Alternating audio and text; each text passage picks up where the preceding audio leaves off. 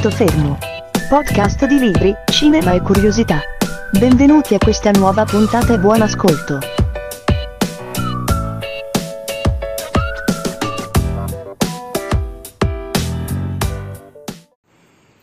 Ben ritrovati dopo un lungo tempo su un punto fermo. Vediamo di fare una chiacchierata su libri, clubhouse, social e soprattutto sul mondo della pubblicazione, dell'editoria, eh, dando un occhio alla realtà italiana e a quello che è il resto del mondo. Un paio di giorni fa, già l'ho accennato a chi mi segue su Telegram, eh, io e un paio di amici abbiamo ricevuto, mi scuso come al solito se sentite rumori strani, ma eh, come sapete registro in presa diretta mentre cammino per la strada, quindi rischio anche di essere investito perché sto guardando il telefonino. Eh, dicevo, un paio di giorni fa siamo stati invitati io e un paio di amici eh, in una room di uh, Clubhouse, una room tenuta da uno dei club più numerosi, più conosciuti fra quelli italiani e uh, l'argomento era uh, la fantascienza, il fantasy e i libri in italiano. Devo dire che passato la prima emozione da aver ricevuto un invito a parlare, eh, siamo caduti veramente in depressione. Perché eh, in un eh, room, in una stanza piuttosto numerosa, c'erano oltre 200 iscritti presenti in quel momento, in realtà eh, parlavano e potevano parlare esclusivamente i master, cioè coloro che avevano creato quella stanza con uh, il beneplacito dei titolari del club. Ok, uh, Clubhouse funziona che alzi la manina, ti prenoti e ti viene concessa la parola. Bon, su tre persone abbiamo cercato di intervenire tutti e tre, due sono stati mutati per tutti e 45 minuti della puntata che io non ho potuto ascoltare, vi dico anche perché. Uh,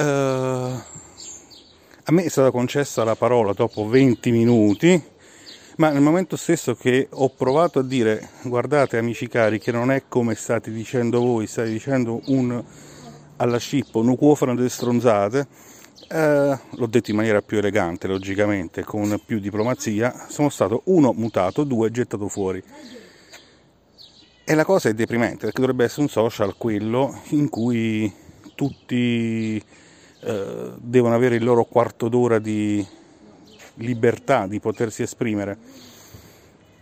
Lo stesso giorno ho partecipato a una stanza, una room, eh, in un clubhouse degli Stati Uniti.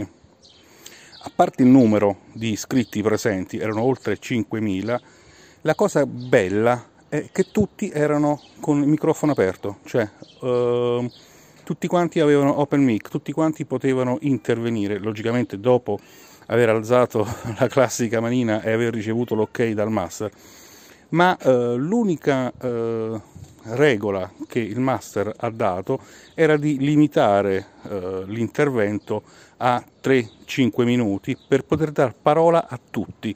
E c'erano numerosissimi scrittori esordienti, qualcuno un po' più conosciuto, c'era anche un italiano molto conosciuto all'estero e tutti hanno detto la loro e nessuno si è azzardato a buttare fuori chi, come nel mio caso, eh, ha detto esattamente l'opposto di quello che stava, che stava dicendo il master. Eh, questo mi ha portato a uh, una riflessione sulla differenza dell'editoria italiana e uh, quella in lingua inglese e quella anglosassone, non precisamente soltanto quella statunitense, ma quella che comprende un po' anche l'Inghilterra, l'Australia, Nuova Zelanda, eccetera, eccetera. E eh, con eh, i miei due compari qua abbiamo stilato la solita lista, aspettate che accendo la sigaretta, la solita lista di eh, ragioni, di mh, mm, come dire, colpe, eh, di motivi per cui la letteratura in lingua inglese eh, pare sfornare capolavori a manetta e non parlo soltanto eh, del fantasy o della fantascienza e al contrario quella italiana no. Eh, primo punto è, è una domanda che ci siamo posti tutti e tre guardandoci ben bene negli occhi. Siamo sicuri che la letteratura anglosassone sforni capolavori uno dopo l'altro? Non è semplicemente che hanno un buon ufficio stampa o il problema è italiano? Questo porta direttamente, precisamente, al secondo punto. Prendendo i dati da Wikipedia, vediamo che eh, si calcola che i parlanti eh, l'inglese come lingua madre sono circa 400 milioni e altri 300 milioni sono coloro che la parlano eh, accanto alla lingua eh, nativa o la lingua nazionale. In più ci sono altri 200 milioni eh, di cittadini eh, del mondo che hanno appreso la lingua inglese a scuola in paesi dove questa lingua non è in uso faccio esempio anche in Italia. Quanto riguarda invece l'italiano, eh, sempre prendendo i dati da Wikipedia, eh, le stime della Società di Linguistica Internazionale valutano che al mondo ci sono circa 61,7 milioni di persone in grado di parlare l'italiano in Italia siamo quasi 60 milioni, forse un pochino di più, e stranamente soltanto 55 milioni di quei 61,7 sono residenti in Italia. I restanti 6,7 milioni di parlanti italiano sono residenti all'estero, quindi sono italiani che lavorano, che ne so, negli Stati Uniti o in Germania, eccetera, eccetera. Quindi siamo partiti da una supposizione abbiamo supposto che eh, il genio letterario è eh, distribuito in maniera uniforme e eh, considerando che molti autori di lingue minori scrivono in, in inglese e non nella lingua materna eh, per tante buone ragioni, come ad esempio Kafka all'epoca scriveva in tedesco o oggi tanti scrittori nordafricani scelgono il francese, comunque eh, visti i dati, ci si potrebbe, ci si può aspettare che la letteratura in lingua inglese produca capolavori in numero eh, da 6 a 8 volte superiore alla letteratura in lingua italiana, naturalmente considerando anche la munnezza, come dice Scippo qua. Terzo punto è eh, la numerosità dei parlanti e dei leggenti, non so se si può dire, in lingua inglese fa sì che un autore in lingua inglese abbia nel momento stesso che pubblica il suo libro un pubblico potenziale immediato, cioè eh, non eh, portato, non mediato dalle traduzioni, un pubblico assai più numeroso di un autore in lingua italiana. Per fare i conti, eh, quello che in lingua italiana italiana potrebbe essere un autore da 5.000 copie al libro, che in Italia sono tante, in lingua inglese sarebbe un autore da almeno 30-40.000 copie al libro. Ne consegue che eh, nelle aree di lingua inglese o nei paesi più ricchi come Gran Bretagna e Stati Uniti è assai più facile che in Italia arrivare alla scrittura come professione addirittura professione principale se non esclusiva e eh, diciamolo chiaramente scrivere stando comodi avendo una certezza di un guadagno di non dover fare un lavoro per portare la pagnotta a casa è molto più comodo quarto punto è quello che ha fatto notare Scippo è eh, che l'Italia è una repubblica fondata non sul lavoro ma sull'autodenigrazione.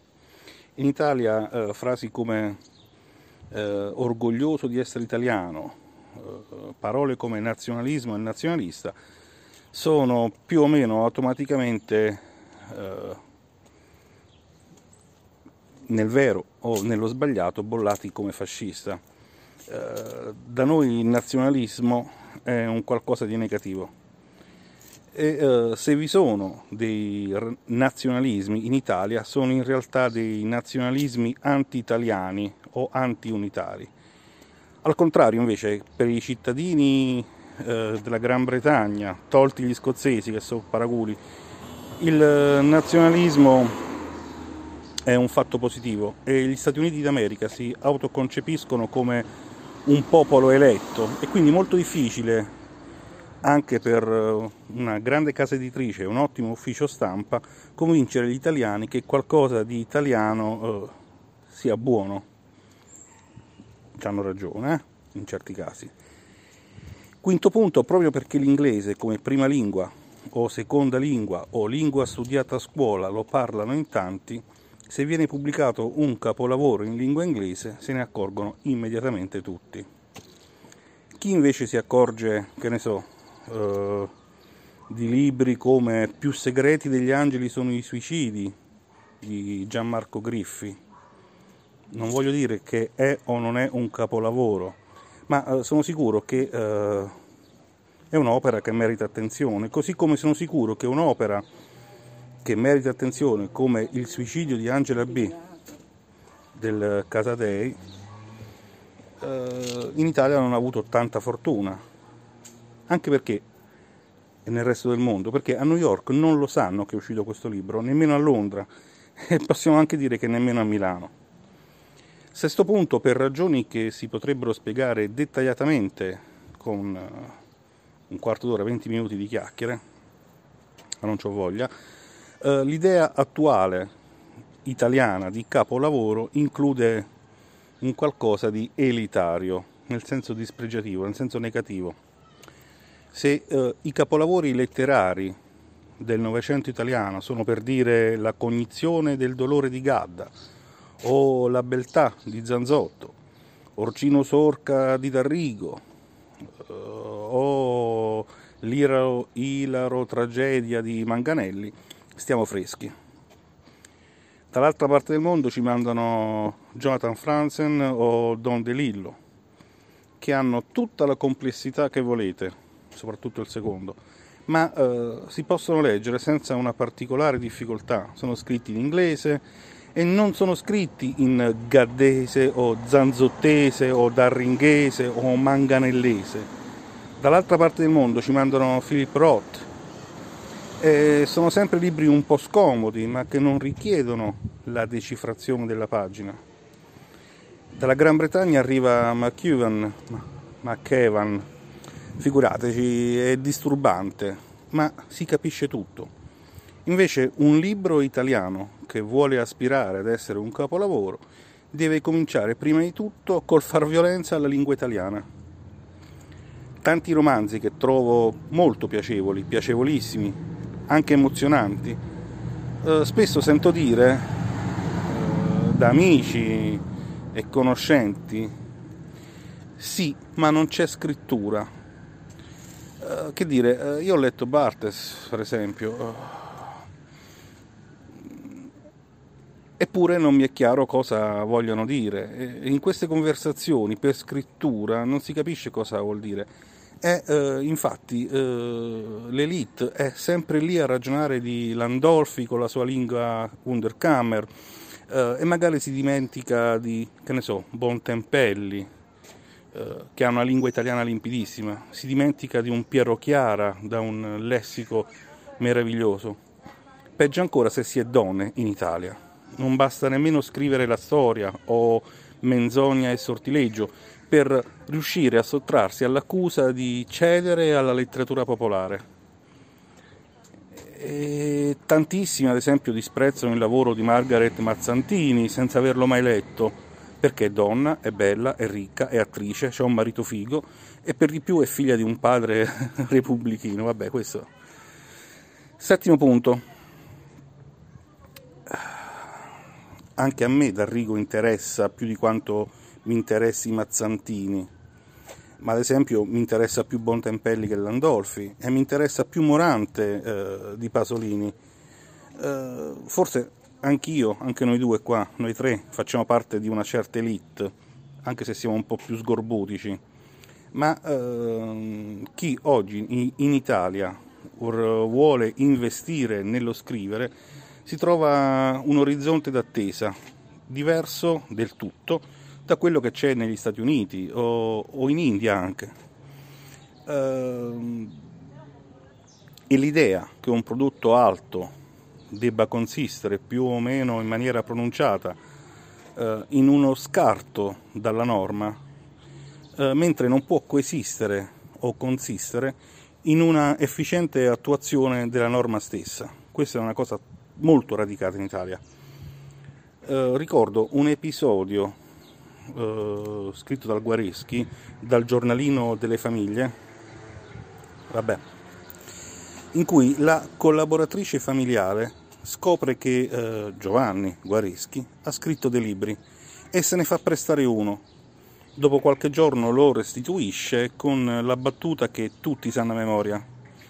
Lui scrive di cose che tutti sanno con parole che tutti capiscono. Questa non è cultura. Avete capito? Ottavo punto. A questo punto suppongo che tra lettori, lettrici, lettrici e lettori ci sia eh, una domanda. E dunque, e dunque lo stato di fatto è questo. Eh, ne va preso atto il peso politico della lingua inglese è aumentato moltissimo nell'ultimo secolo, facendo fuori prima di tutto i francesi, che non è male. Quanti romanzi, fran- romanzi francesi del Novecento avete letto in confronto a quelli in lingua inglese? Ovviamente la Francia d'oggi non può esibire calibri come Balzac, Hugo, Zola, Goncourt, Flaubert, Proust, Gide, ma eh, vorrà dire qualcosa in termini di peso politico se ad esempio un bel libro come La vita, istruzioni per l'uso di Perec non riesce a diventare in Italia un romanzo di quelli che si devono leggere? O un poeta come Francis Sponge, che praticamente in Italia non è mai tradotto, eh, è praticamente sconosciuto L'ipotesi è che ci siano capolavori, lo metto tra virgolette, eh, che restano invisibili ancora tra virgolette al lettore italiano e se ce ne sono in Francia ce ne sono naturalmente ancora di più in Italia. Nono punto, ci avviciniamo alla fine così non vi stanco più. Nel senso comune, dunque, un capolavoro italiano è prima di tutto un libro palloso da leggere. Chiaramente, il discredito che circonda i promessi sposi, tanto per fare l'esempio che chiunque farebbe, è impressionante. La lettura di opere settecentesche, ottocentesche, tradotte, è più agevole perché la traduzione, per una quantità di ovvie ragioni, punta all'italiano attuale. Eh, basta prendere, che ne so, Viaggio sentimentale di York, scritto dallo Stern, eh, tradotto dallo Stern con eh,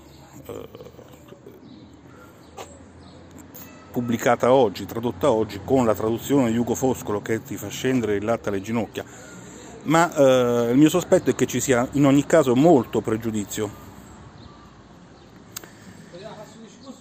Ultimo punto, e poi alla fin fine, dove sono tutti questi capolavori? Dando dei titoli inglesi che hanno avuto tanto successo, ad esempio uh, The Softweed Factor oppure Goat Boy uh, di John Bart che negli Stati Uniti hanno avuto un successo strabiliante, in Italia chi li ha letti? Ma vorrei sapere chi li ha letti anche in America. Eppure sono stati tradotti in Italia il primo da Bianciardini e il secondo da Luciano Erba. Ma a parte questo, sono introvabili. Dovete cercarli, forse usati o in qualche bancarella, e li pagherete anche a caro prezzo. E poi rompiamo un po' le scatole, siamo sicuri sicuri che Hemingway, ad esempio, sia un grande del Novecento? O che il tanto esaltato Foster Wallace abbia fatto qualcosa di nuovo? Ovviamente si può fare qualcosa di bello anche senza fare qualcosa di nuovo. O ancora che Stoner sia un romanzo perfetto? Qua ci sarebbe tutto un discorso sulla epicizzazione di alcuni libri, alcuni personaggi, ma vi rimando al punto 4 della lista. E chiudiamo qua, si 10 punti e alla prossima.